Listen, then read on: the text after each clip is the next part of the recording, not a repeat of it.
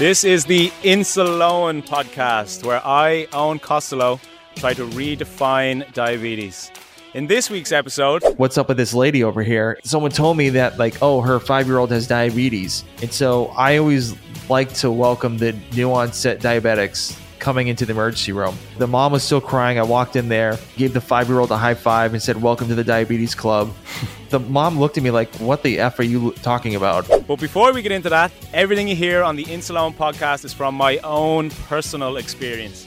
And if you have any worries or issues regarding your diabetes, please contact a medical professional. Now, let's get stuck into this episode. Good afternoon, and welcome back to another episode of the Insuleoin podcast. I always wonder why do I name the podcast every time I start the podcast because obviously you have searched it. I'm guessing you've listened to this podcast before, so you already know which one it is. And if this is your first episode ever, welcome. I appreciate you giving us your time and your ears. So, in today's episode, I chat with Mr. Thomas Lennon. Thomas is a type 1 diabetic living in Atlanta in the USA and was diagnosed completely unexpectedly with type 1 diabetes at the age of 35. He had to adapt to this, let's say, new way of living very quickly as he had just become a new father at the same time. Since his diagnosis, Thomas has become a fantastic advocate for type 1 diabetes. He is a personal trainer, he is the host of his own podcast called the Type 1 Lifting Podcast. He is the creator of the Type 1 Lifting social content on Instagram, TikTok, YouTube, everywhere. And he is the owner of his own Type 1 lifting clothing brand, which also gives a percentage of the proceeds to help the Children's Diabetes Foundation. So he knows his stuff. He's passionate about fitness. He's passionate about diabetes. So I know you're going to love this conversation. Enjoy it. We'll chat to you soon. For me, what I'm curious to know about Thomas straight off the bat is how you dealt with your diagnosis. And I'm asking you that because I speak to diabetics who are diagnosed as babies, as children, as teenagers, as people in their 20s. And we all have different experiences around how we deal with it kind of physically, mentally, and emotionally. And you were, I think, a month away from being 35. So, how was that whole experience for you? Uh, well, so how I found out of me being a diabetic was my pre-employment screening to the hospital I was working at. Uh, so I just moved to Georgia, and you know, I was, you know, I don't know if anybody is aware of like the southeast weather, but the summertime it's like stupid hot down here, and so I was like drinking co- like tons and tons of water, just thinking like nothing of it. And the funny thing is, like I've been in the medical field for like ten years before you know, I got diagnosed. So, you know, I'm like not thinking anything of it. And then, you know, get get this new job, do the pre-employment screening. The lady was checking my blood sugar and it re, it was like 290 at the time. And then uh no, 3 I'm sorry, 390. And uh and I was I was like, "What what?" And then I she weighed me and I was like 20 21 pounds under from like 2 months ago. And so even like my wife, when I moved down here, but she moved uh, down to Atlanta, uh, Georgia before me. And I took my shirt off, shirt off for a pool party, and she's like, "You look really, really skinny. Like, what what happened to you up there?" And um, yeah, when the lady uh, checked my blood sugar, make sure I was okay, went to the endocrinologist like the, another week later. Uh, actually, no, probably a couple days later, and I got diagnosed with diabetes, and I was all by myself in the car and finally realizing that I got diagnosed with diabetes and I'm driving home and I'm like, how, how did this happen? You know, what are we going to do? Cause I don't have, I didn't have insurance at the time. Um, and I don't know, you know, and I got all this paperwork and all that stuff. And it was just like, I literally drove like no music on and it was like completely silent. And I'm like, what, what am I going to do? And then like that drive, it was like a 20 minute drive. I kind of realized I'm like, well, you know, I have this really crappy disease and I just gotta, I just gotta live with it now. And so my wife and I were like, all right, you know, we'll, we'll figure something out. We'll do the best we can with it. You manage it. And, kind of go from there. And then we had a three month old at the time, so it was you know it was it was stressful, and it, it still is. I mean, I've, I've been a diabetic for eight years, you know, and when I got diagnosed, I was 34, going to my 35th birthday. So it's like, you know, I'm I'm used to like rolling with the punches, but it was it was like so like out of left field when it happened. And had you any idea what this had, like what this meant for you now? Did you realize the extent of what type 1 is on a daily basis? No, but I've so my when I was working in the hospital, I was all like emergency room based, so we dealt with like new onset of diabetes and stuff like that. But you know, I never really knew the day to day of how a diabetic like does or counts or checks their blood sugar doses, you know, and like it's always uh, like doing the numbers game. Like I had no idea, you know, because like being in the medical field, like you know some things, but like you don't know everything you know, you may be like a, a, you know really advanced at like orthopedic stuff, but when it comes to like endocrinologist stuff or like you know and you know all that stuff, you're like, I have no idea what this is. So when you were driving back home with during this 20 minute drive or however long it was what sort of fears did you have as a new parent on top of all of this you know you've enough to be considering and, and thinking about when you, when you have a three month old at home. But what was consuming your mind at this time? What were you thinking of? Oh, I was really more concerned about my kid and well, my son at the time, and and uh, and, and my wife, um, because the main thing is, I don't I don't like I, I don't like feeling that I'm a burden to people. I'd rather like be like the one that be like, hey, you know, let's I could step up and like, you know, next man up mentality. And like it, it just that when I got diagnosed, I just felt like I'm gonna be a huge burden. And, you know, my wife doesn't really know how it works, and I didn't really know how it works. And it's like it's funny, like I'm I was getting information from like people online because my endocrinologist didn't really, you know, tell me much he's like, okay, here's your diabetic. You're you're a diabetic. Here's here's an insulin pen for your short acting, and here's a long long acting. You know, take some short acting right now to kind of lower your blood sugar now. And, and, I'm like sitting there just injecting myself, and I'm like, oh, oh, oh okay, all right, is, am I did am I doing this right? And and and like yeah, and then and then like my wife was like really concerned too, and like that's another thing is I don't like her being concerned so that's that was like it was it was scary for a little while, but you know, just got to roll the punches. That that's what I've always learned to do. What do you feel, or what are some mistakes looking back now, Thomas, that you feel you made while you were getting used to this new life? Because so, if you're speaking of how you were kind of practicing injections and thinking, "Am I doing this right?"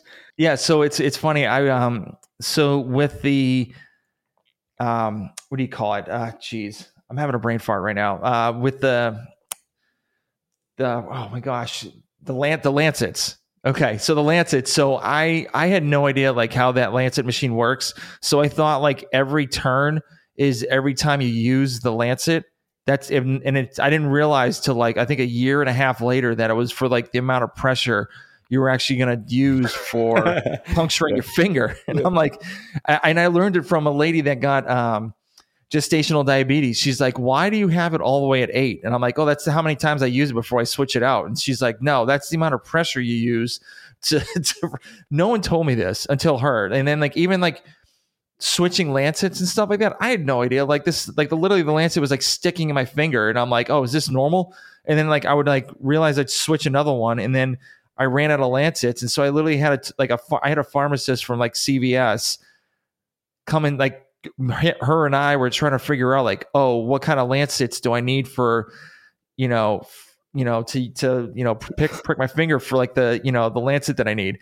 And so like it was like it's it's hilarious to think about it like right now because it's like no like there's not a lot of people that know what we need to do and so it was like a learning it was a learning experience for the pharmacist and that was pretty funny so it sounds and for for anybody who doesn't know what Thomas means by the lancets. It's basically if that your blood glucose monitor, when you prick your finger, you should be able to kind of twist the top of it.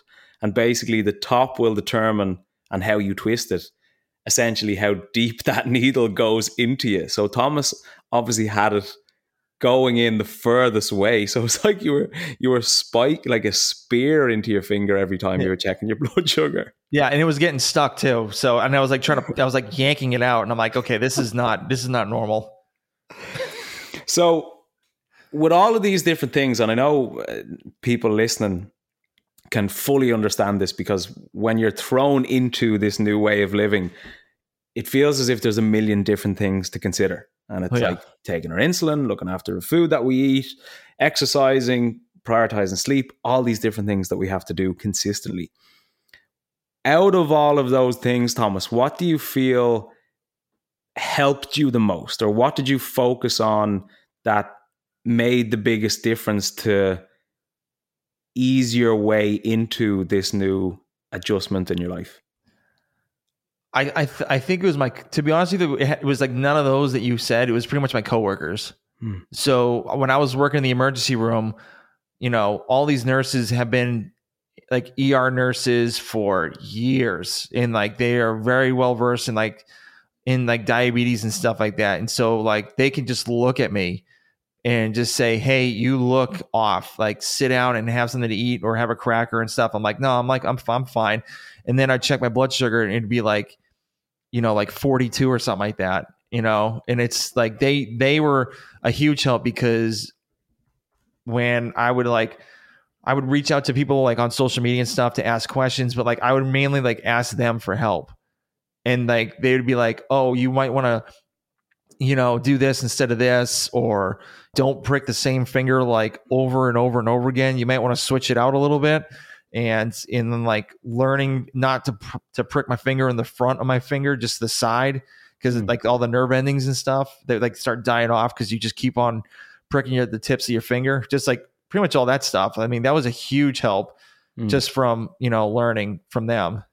Do you feel as if your concerns with it changed at all when you started to learn more about it? And what I mean by that is even from my own perspective, it's almost like at the start, to a certain extent, ignorance is bliss because yes. you're doing all these new things, but it's almost like you're not fully clued into the impact of these things, short and long term.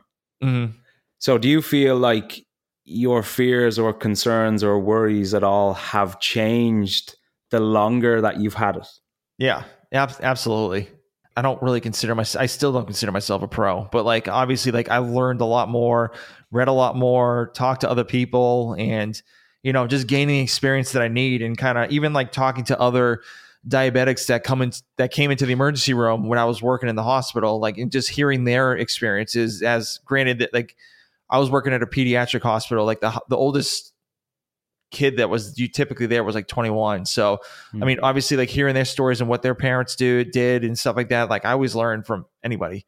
So like i don't care how old you are. If you have a trick or like if you've learned something or done anything like that like i'm i'm listening. I'm all ears. And then i'll tell my sto- side of the story and then we can kind of like switch things up a little bit. From your experience speaking to the people that you've just mentioned and the diabetics of all ages and parents who may have come in, are there any stories or pieces of advice that have stuck with you that they told you? Yes, uh, actually, Chris Ruden. I think I, I heard it from him. Um, he's like another pretty famous di- diabetic in the in the diabetes space. Uh, he he said that he takes one unit of insulin for every like ten grams of carbs and that was that was a, the, probably one of the huge biggest helps that I've actually had in like you know managing my diabetes and with all the carbs that I eat and stuff like that because you know it was it was just like I would just go off by how my blood sugar lo- was before, right before I ate and then just like hmm. dose my insulin that way and then kind of realize like wait that's not really how it works. You need to you know measure the sugars and carbs and stuff like that and do all that math and do it that way. I, that was a huge help. And then you know learning to prick my finger on the side of my finger was another huge help. I learned that from a, I think it was like a 15 year old at the time. And um, even like learning about the Omnipod, the Dexcom, um, like all those, like even the pump too, like learning all that stuff from the, from kids was, you know, amazing. Just hearing their side of the story. Mm. And as you say, I think it's one of those conditions that no matter how old you are, you can still have some genius tips or pieces of advice that can help anybody yeah. living with the condition. Mm-hmm. And actually, just what I want to touch on, because you mentioned Chris, Chris Ruden. I'm in, so as you know, Thomas, I'm in Florida right now. Yep. I went to the gym last night. That's like maybe 20 minutes away from where I'm staying. Chris Ruden was in the gym. Nice. and, and, we we bumped into each other because I've had him on this podcast before. Yeah. So he turned around and he was like, "What are you doing here?" Because it was just a random gym in a random place in Florida, mm-hmm. and it was yeah, it was it was a funny story. And he was actually having a low blood sugar just as I had seen him, and he, course, was saying, yeah. "I don't know if I'm if I'm almost hallucinating from this low blood sugar or you're actually in front of me." So it was a funny story. That's awesome he is a, a, great advocate for diabetes, and he's had mm-hmm. some. Obviously, uh, he's had a massive influence on thousands of people around the world. So I'm glad you pointed him out again, which is always a good thing. Thomas, do you feel as if you would have reacted in any way differently if you were diagnosed, let's say, in your teens compared to touching 35? Uh, I, you know, I, I think I'd be more naive to if I was a teenager because you're young and dumb pretty much. And like, I, I think that, you know, me being diagnosed later on in my, my life, I think that was, you know, a lot better because it's weird because for me, nobody in my family has diabetes except for me. Mm. And so I'm like trying to figure out like, okay, where did I get it? You know, was it was it from the military? Was it from me being sick one day or you know stuff like that? And if I had it younger, I think I would probably make it into a handicap and kind of like use it to like get away with stuff. And I think that would probably make it a lot worse for me like later on down the road.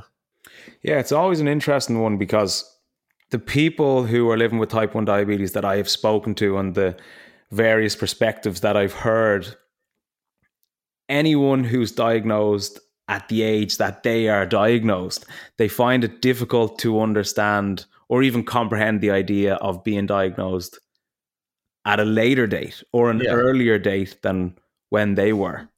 And it's almost like you think of reasons as to why it's better that you were diagnosed at the age that you were because it's what you went through and it's what you're used to. Mm-hmm. And yeah. even from my own perspective, I couldn't imagine being diagnosed as a child. I was diagnosed at 19, and I always have such massive respect for younger kids or parents of younger kids who are diagnosed much younger than I was because it's mm. it, it must have been so much more difficult than it was for me because I was old enough to realize the severity of it. I was old enough to take care of it myself. And I can only imagine how difficult it must be for a younger child. But when I speak to people who are diagnosed as younger children, they say, Well, I know no different. Yeah. And true. I they feel as if if they were diagnosed later, they would find it difficult to adjust to it because they're almost set in their ways. Yeah, yeah, and and I, you know what? I I think that being younger and being diagnosed, this is just my my opinion, hmm. but I I I really think that you kind of have to grow up a lot quicker hmm. compared to other kids that don't have like a certain disease or anything like that because now you have to be more responsible and like worry about like your your blood sugar you know or any like highs or lows or pretty much anything throughout the whole day. Compared to like a kid that doesn't have anything they're just you know you know don't like don't have a worry about a, like anything really except for like okay when are we having lunch? When are we going to have a recess and stuff like that? That that's just my opinion. Hmm.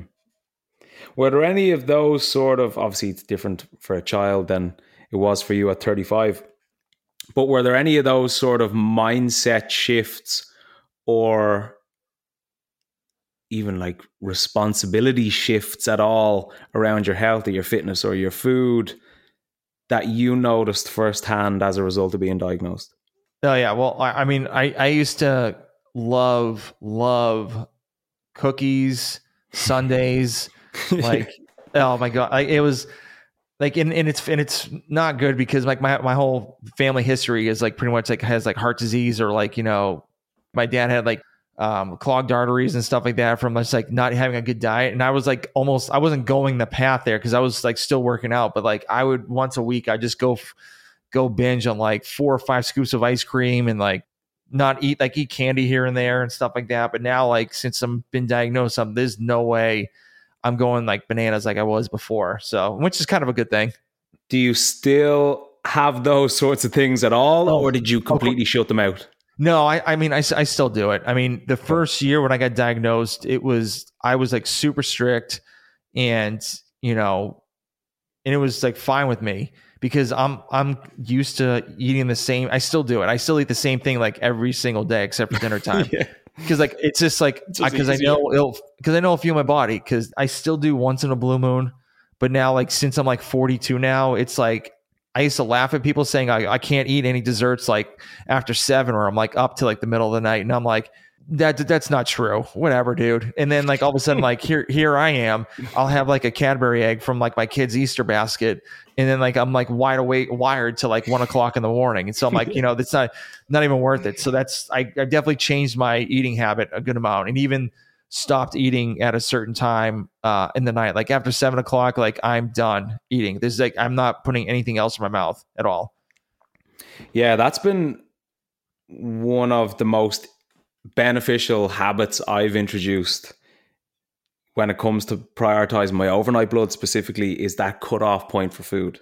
Yeah. Because look, if you're if you're finishing at 7 p.m., what time do you go to bed, Thomas? Uh, roughly like 10. So you have your last meal at seven, you go to bed at 10. At 10 o'clock, you know what your bloods are at. They should probably stay that way throughout the night Yeah. because you probably have little to no insulin on board.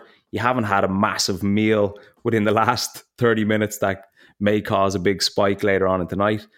So it just gives you, well, for me anyway, it gives me more confidence going to sleep, Mhm. knowing that I'm not going to see a massive spike or I'm not going to risk a bad hypo at 3 a.m. in the morning, which, Oh, which nobody I hate. I hate those. I hate like my, my thing is I love sleep and if I go like a low blood sugar, I'll make like a peanut butter sandwich and like literally just lie in bed eating that sandwich and, or even just eating bread and just like have my eyes closed because I'm like thinking I'm still sleeping while I'm eating just because it's like so late, so like so early in the morning and I'm like, oh my gosh, I gotta wake up in about a couple hours. Like just just go to sleep.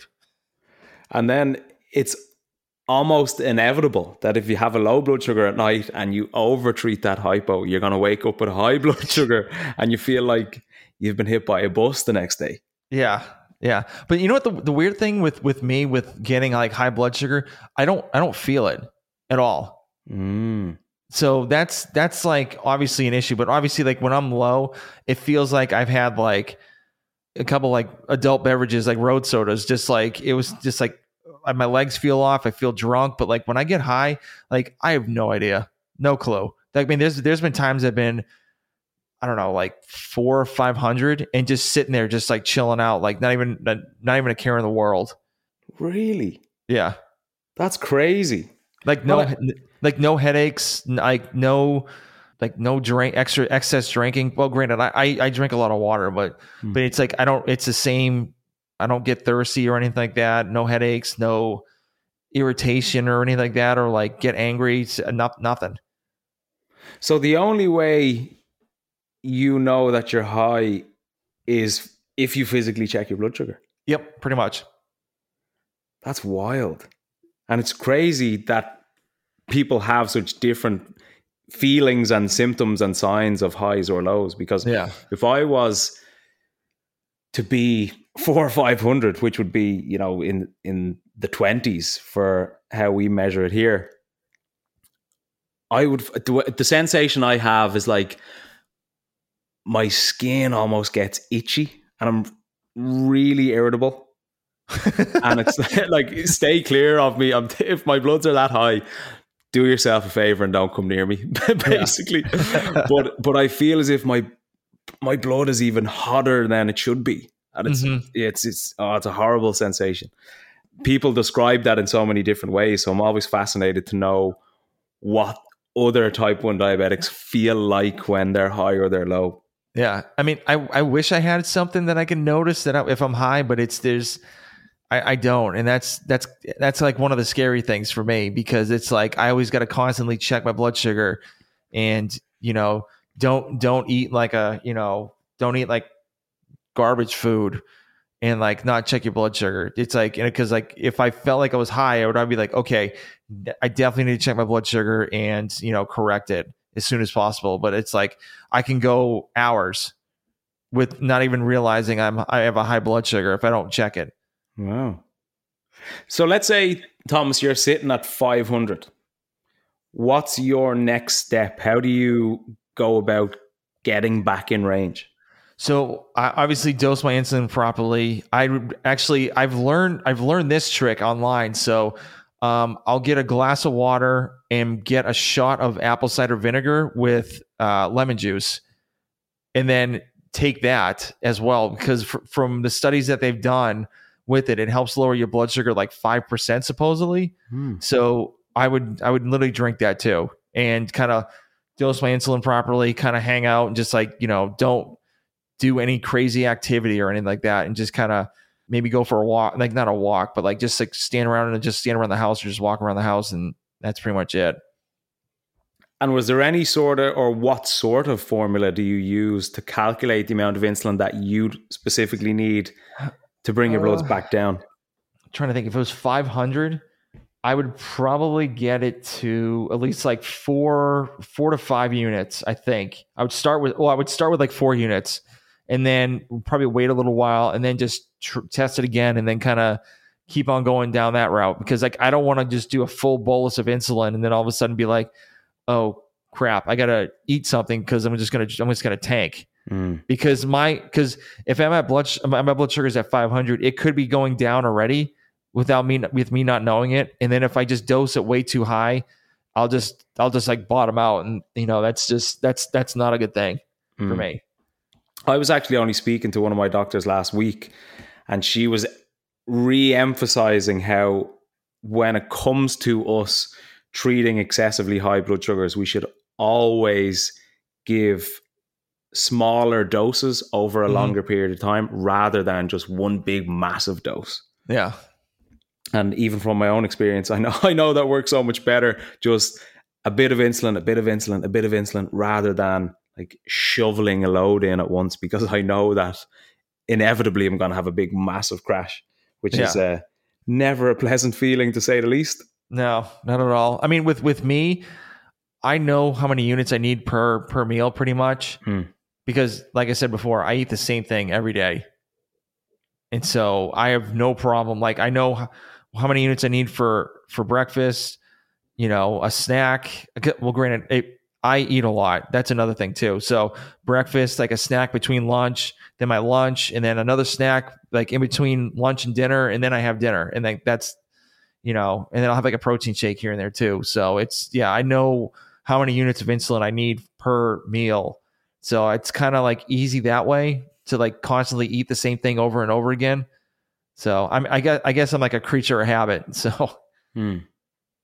I want to just go back briefly, Thomas, to when you were diagnosed. I know that you, you said your son was three months at the time. Where did you find the time to ad- make to make all of these adjustments to learn all of these things that you had to learn?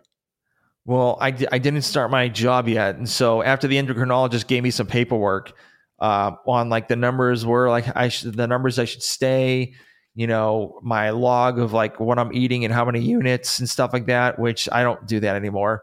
Um, which I don't know if I should, but you know, just I pretty much like I wasn't working my full time job yet, and so I was sitting down reading, hanging out with my son, playing with him while he's awake, and then like putting him to bed, then just like read a little bit more, listen to podcasts of like like or just like listen to like YouTube videos of what I need to do to like my diabetes and stuff like that. So I, I had a long, I had a lot of time to learn a little bit more about what I needed to do.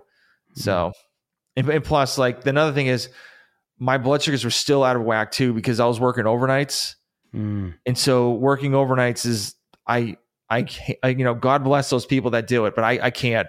Like it is so hard. Like there's there's been times I've only been up like five hours in one day because I would like sleep, wake up from my overnight overnight shift, like hang out for like a couple hours and go back to sleep again. And like my blood sugars were like not the best at that time, and that's when I first got diagnosed too. So So, was there anything, or did you just completely stop those sort of shifts to get on top of the bloods, or was there a different sort of formula or strategy you used to accommodate for it? Uh, well, I mean, luckily at the time where I was gonna look to do like do a change of shift, um, an opening came up for like the morning shift, and so I was like, I just jumped on that like immediately. They're like, oh, there's like a 7 a.m. to 7 p.m. shift if you want it, and I'm like, yes.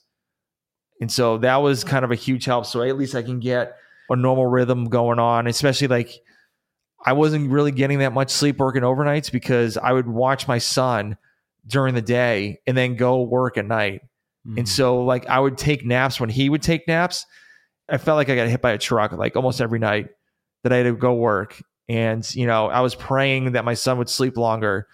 He was only like four or five months at the time. So I was like locked him in the living room and like closed my eyes or like held him on my lap and closed my eyes and just like he, him watching TV just to get some more sleep to kind of help out with like my diabetes and actually being a functioning human being. It was like you were living, eh, or you, you were living on a similar schedule to your five month old at the Oh. time. Yeah, but he I mean he had he was sleeping through the night and I wasn't. So I was awake. So it was it was not fun at all. But I'm glad I'm glad I had a chance to work the morning shift because I think that was a huge help being a better diabetic and managing my blood sugars and everything. Thomas, from your podcast, obviously itself, and from even your Instagram, it's quite clear that you're phenomenally fit. You are in incredible shape, and you're extremely strong. From what I could see, were you always that much into training prior to your diagnosis?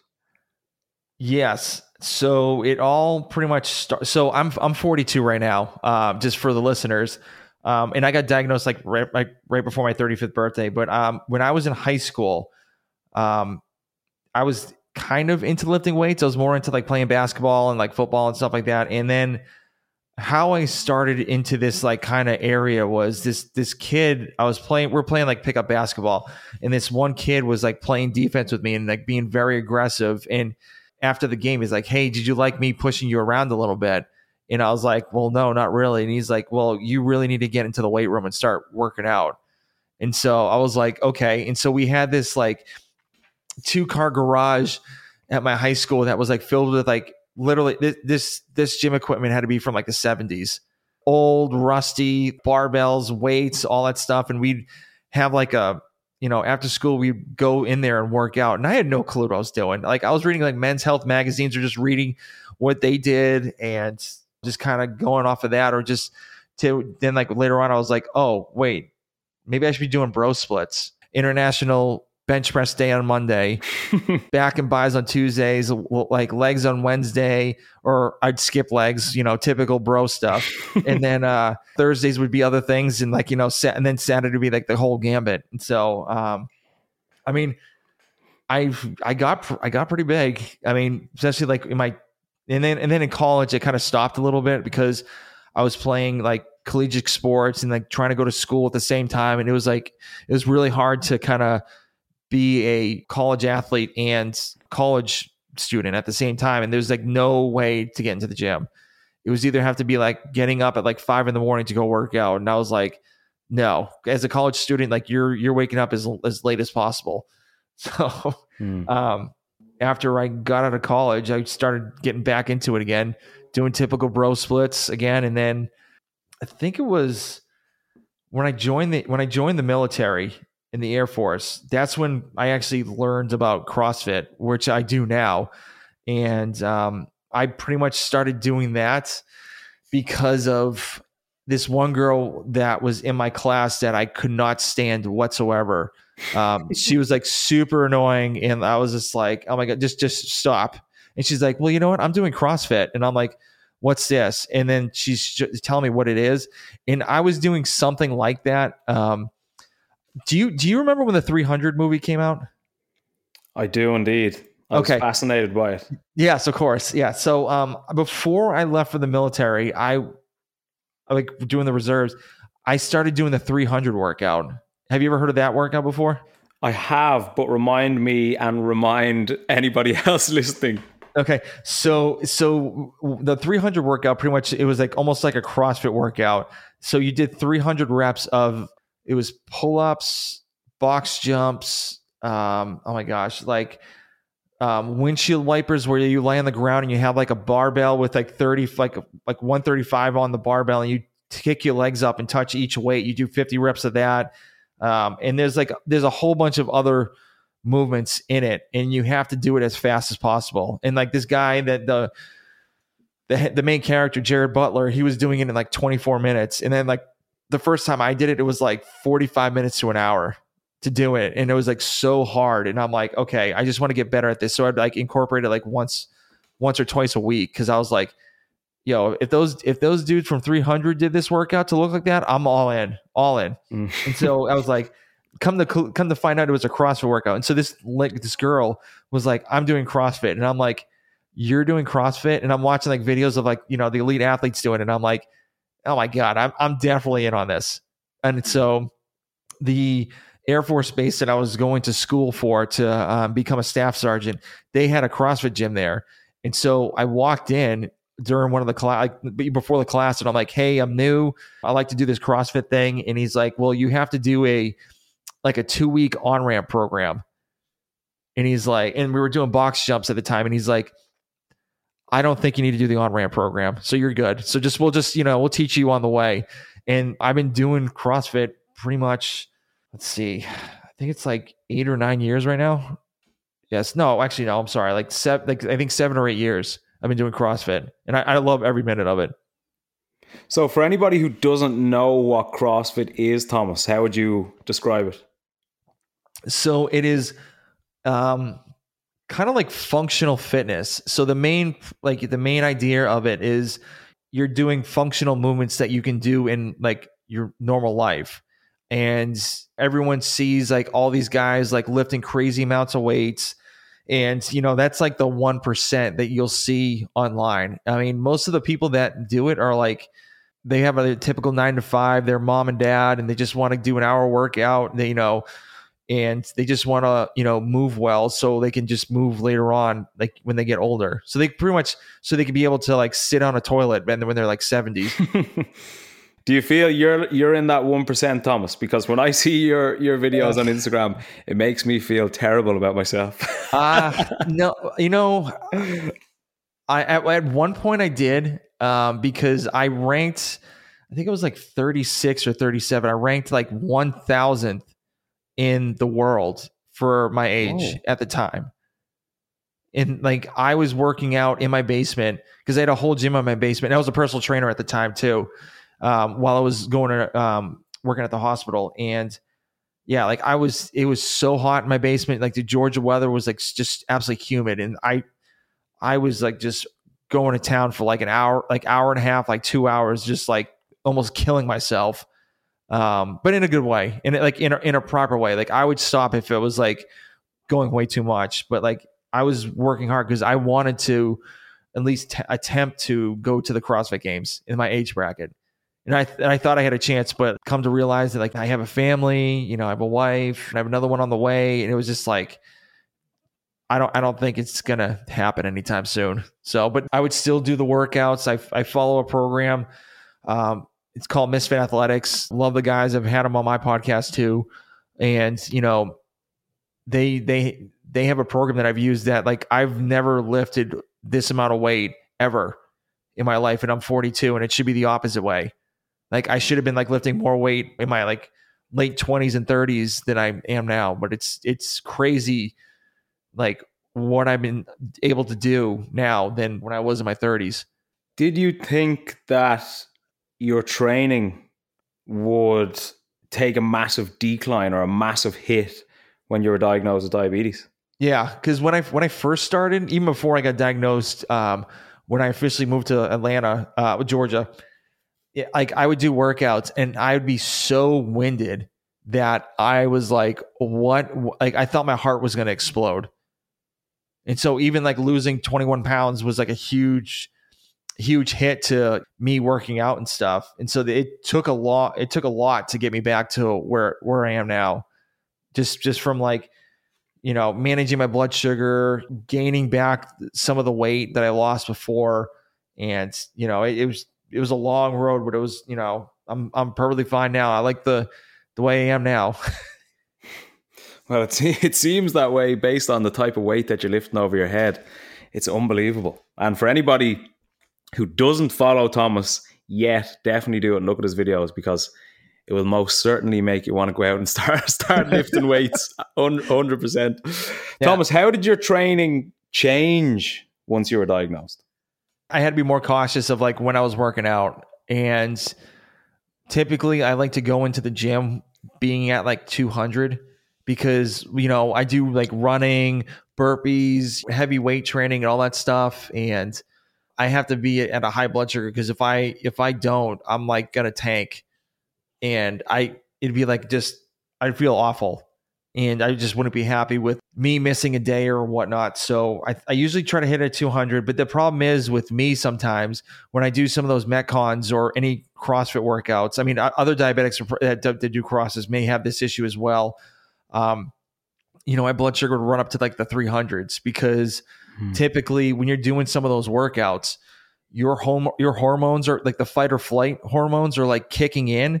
And so you're you're like the flight you're at the like the the flight mode the whole time. And so it's like you're jacking your hormones up. And so your blood sugar goes up to 300 but then like a half hour later it goes back to normal because you, your hormones are kind of like calming down and going back to normal. So I, I needed to realize that too because i would take insulin immediately after i worked out when i saw my blood sugar and i'm like okay and then i just bottom out and realize i'm like okay i, I need to wait some time before like a cool down. I need to wait to you know to see if I do need to take insulin. Yeah, that's one of the biggest things for me as well, particularly when I train with higher intensity or even heavier weight. If I see my bloods go up, I always avoid reacting and treating it too quickly mm-hmm. because I know that if I go for a light, even 15, 20 minute walk afterwards, it will likely come back down itself. Whereas from my past experience, much like yourself, Thomas, when you take insulin way too quick after a session like that, it's almost like you're just waiting to see a big, big crash. Yep. Yeah. How did you or how do you still find that balance between a workout that sees your blood sugar go up to 300 compared to a workout that, as you say yourself, your blood sugars tank? Uh, you know, late lately, I haven't had that issue, which I'm like, knock on wood. You know, I feel I feel pretty good on that. Mm. Um, I think the mixture of heavy lifting and doing the metcons at the same time have kind of helped me balance out, like you know, like low blood sugars. Because typically, what I do is I wake up at like 4:20 in the morning and go lift at five, and so like I'm like pretty much fasted and have like a normal blood sugar throughout the whole time and then work out and then like go eat after. Um, I think that that's another huge help for me too. So, um, yeah, and I, I, it's it's weird because like I've since doing that and waking up so early in the morning, like I don't ever feel low like anytime whatsoever. But if it was like mid afternoon, sometimes I would definitely get that feeling once in a while. So you've never had any issues, energy and strength wise, while training fasted? Nope. Never. Like all those heavy lifts, that's that's all like five five thirty in the morning. That's even that makes it even more impressive, Thomas. yeah, Unreal. I mean, I mean, my, my thing my thing with like Olympic weight. So I, I do I do a lot of Olympic weightlifting that I like I post on Instagram because mm. obviously Instagram is like a human highlight reel. You got to show everything you've done, um, and be like, hey, look what I could do. I'm cool. And uh, my my thing with with that is like I always focus on technique first Mm. uh, because obviously like the snatch is where you pick up the bar from the ground and put it overhead in like one fail s- like one one motion and then the clean and jerk you have like you know you clean it on your shoulders you stand up and then the jerk is like you you put it over your head and you split your legs Mm. to get as much weight over your head as possible so um, i know i was a little off topic but you know just No, no. i always work on technique and it's amazing how how much of technique and like even waking up in the morning trying to do warm-ups at like you know 5.20 in the morning where like you're still half asleep and your pre-workout hasn't kicked in yet you're warming up and it's all just like just like moving and just doing the technique so you know that like you know okay i i feel pretty primed for moving well today Yeah, I'm glad you pointed that out because it's a it's massively important for anybody who's into their training at all. You should always prioritize your form or technique over the weight that you use because if you aren't prioritizing your form or your technique and you're pumping up the weight way too heavy, way too quickly, you're a lot more inclined to injure yourself. Particularly I- like yeah with, particularly with movements like a snatch or a clean and jerk because it's it's so much easier to injure yourself if you're not doing them correctly. Yeah, there, there's so many kids at the gym that I go to. I don't I don't go to a CrossFit gym. That's another thing too, because I don't like it's. They don't have the times that I need to go to to the to the gym, so I just do it. I, I do all this stuff at like a Globo gym, like a typical like chain ta chain gym that has bumper plates. So, um, but like you'll you'll like it's, you know, this there's sometimes I want to say something to kids, and then there's sometimes that I don't, because I remember when I was training and I was like, I was working out and I was like, I talked to one kid. I'm like, hey, you may want to consider doing it this way instead of that way, and he's like, oh, okay, cool. And I think he got a little mad about me like kind of calling. I wasn't calling him out, but like you know, Hmm. helping him out a little bit. And then like probably like a half hour later, there was another kid. He's like, "Hey, you may want to go like a little lower on that, like you know, the dip or whatnot and stuff like that." And I got pissed, and I'm like, "Oh, now I know how they feel." And so like I, I there's sometimes where I do, like if the, if there's kids that are like on the verge of like killing themselves on a on a, like a clean, or like have this awful form and even like deadlifting and they have like the scared cat look when they're deadlifting uh, I always say just drop the bar, lower the weight because you're going to kill yourself or you're going to seriously hurt yourself, and you don't you don't want that. If you injure yourself with one of those sorts of movements, you could be out for a long time. Years, So, yeah, years, it's important that you're doing them correctly. yeah. Like I've been a personal trainer for like years as well, like at pretty much almost the same time as me being in the medical field, and like I've always gave people techniques or just like did told them sayings to kind of get that form down. Mm. So and it's like I love the ones that are like so completely out there that people don't forget. Give me an example.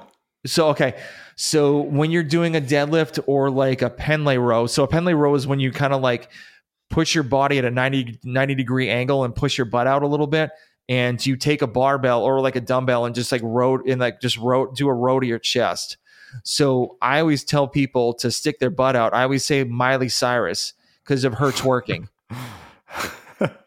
So I'm like Miley Cyrus, and so they always immediately like stick their butt out all the time, all the time. It's it's hilarious, and like they never forgot that. And then I would do like um, King Kong. So I would mainly say that in a deadlift. So when King Kong gets like really really pissed, he sticks his chest out. So the main thing is you you don't roll your shoulder, don't you roll your shoulders in. You stick your chest out during the deadlift so you can get a better pull Mm. and that's that's another um, one I do. And I also do a one called um, I call I there's two other ones. There's another one called a pigeon.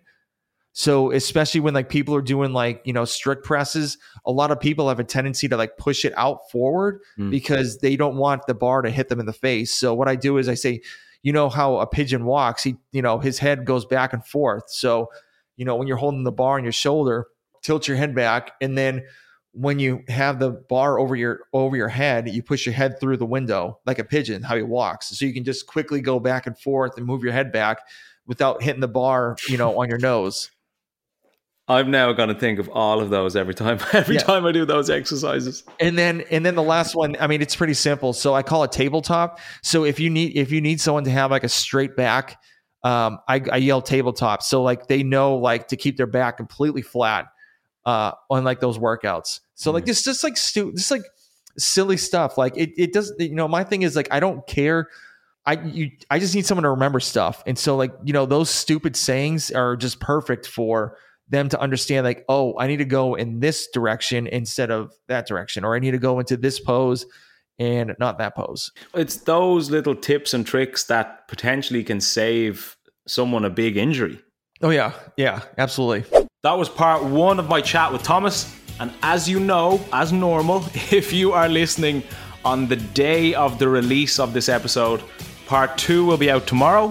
But if you are listening on any other day, part two is going to be the next episode on our list. So enjoy that one, and thanks for listening to part one.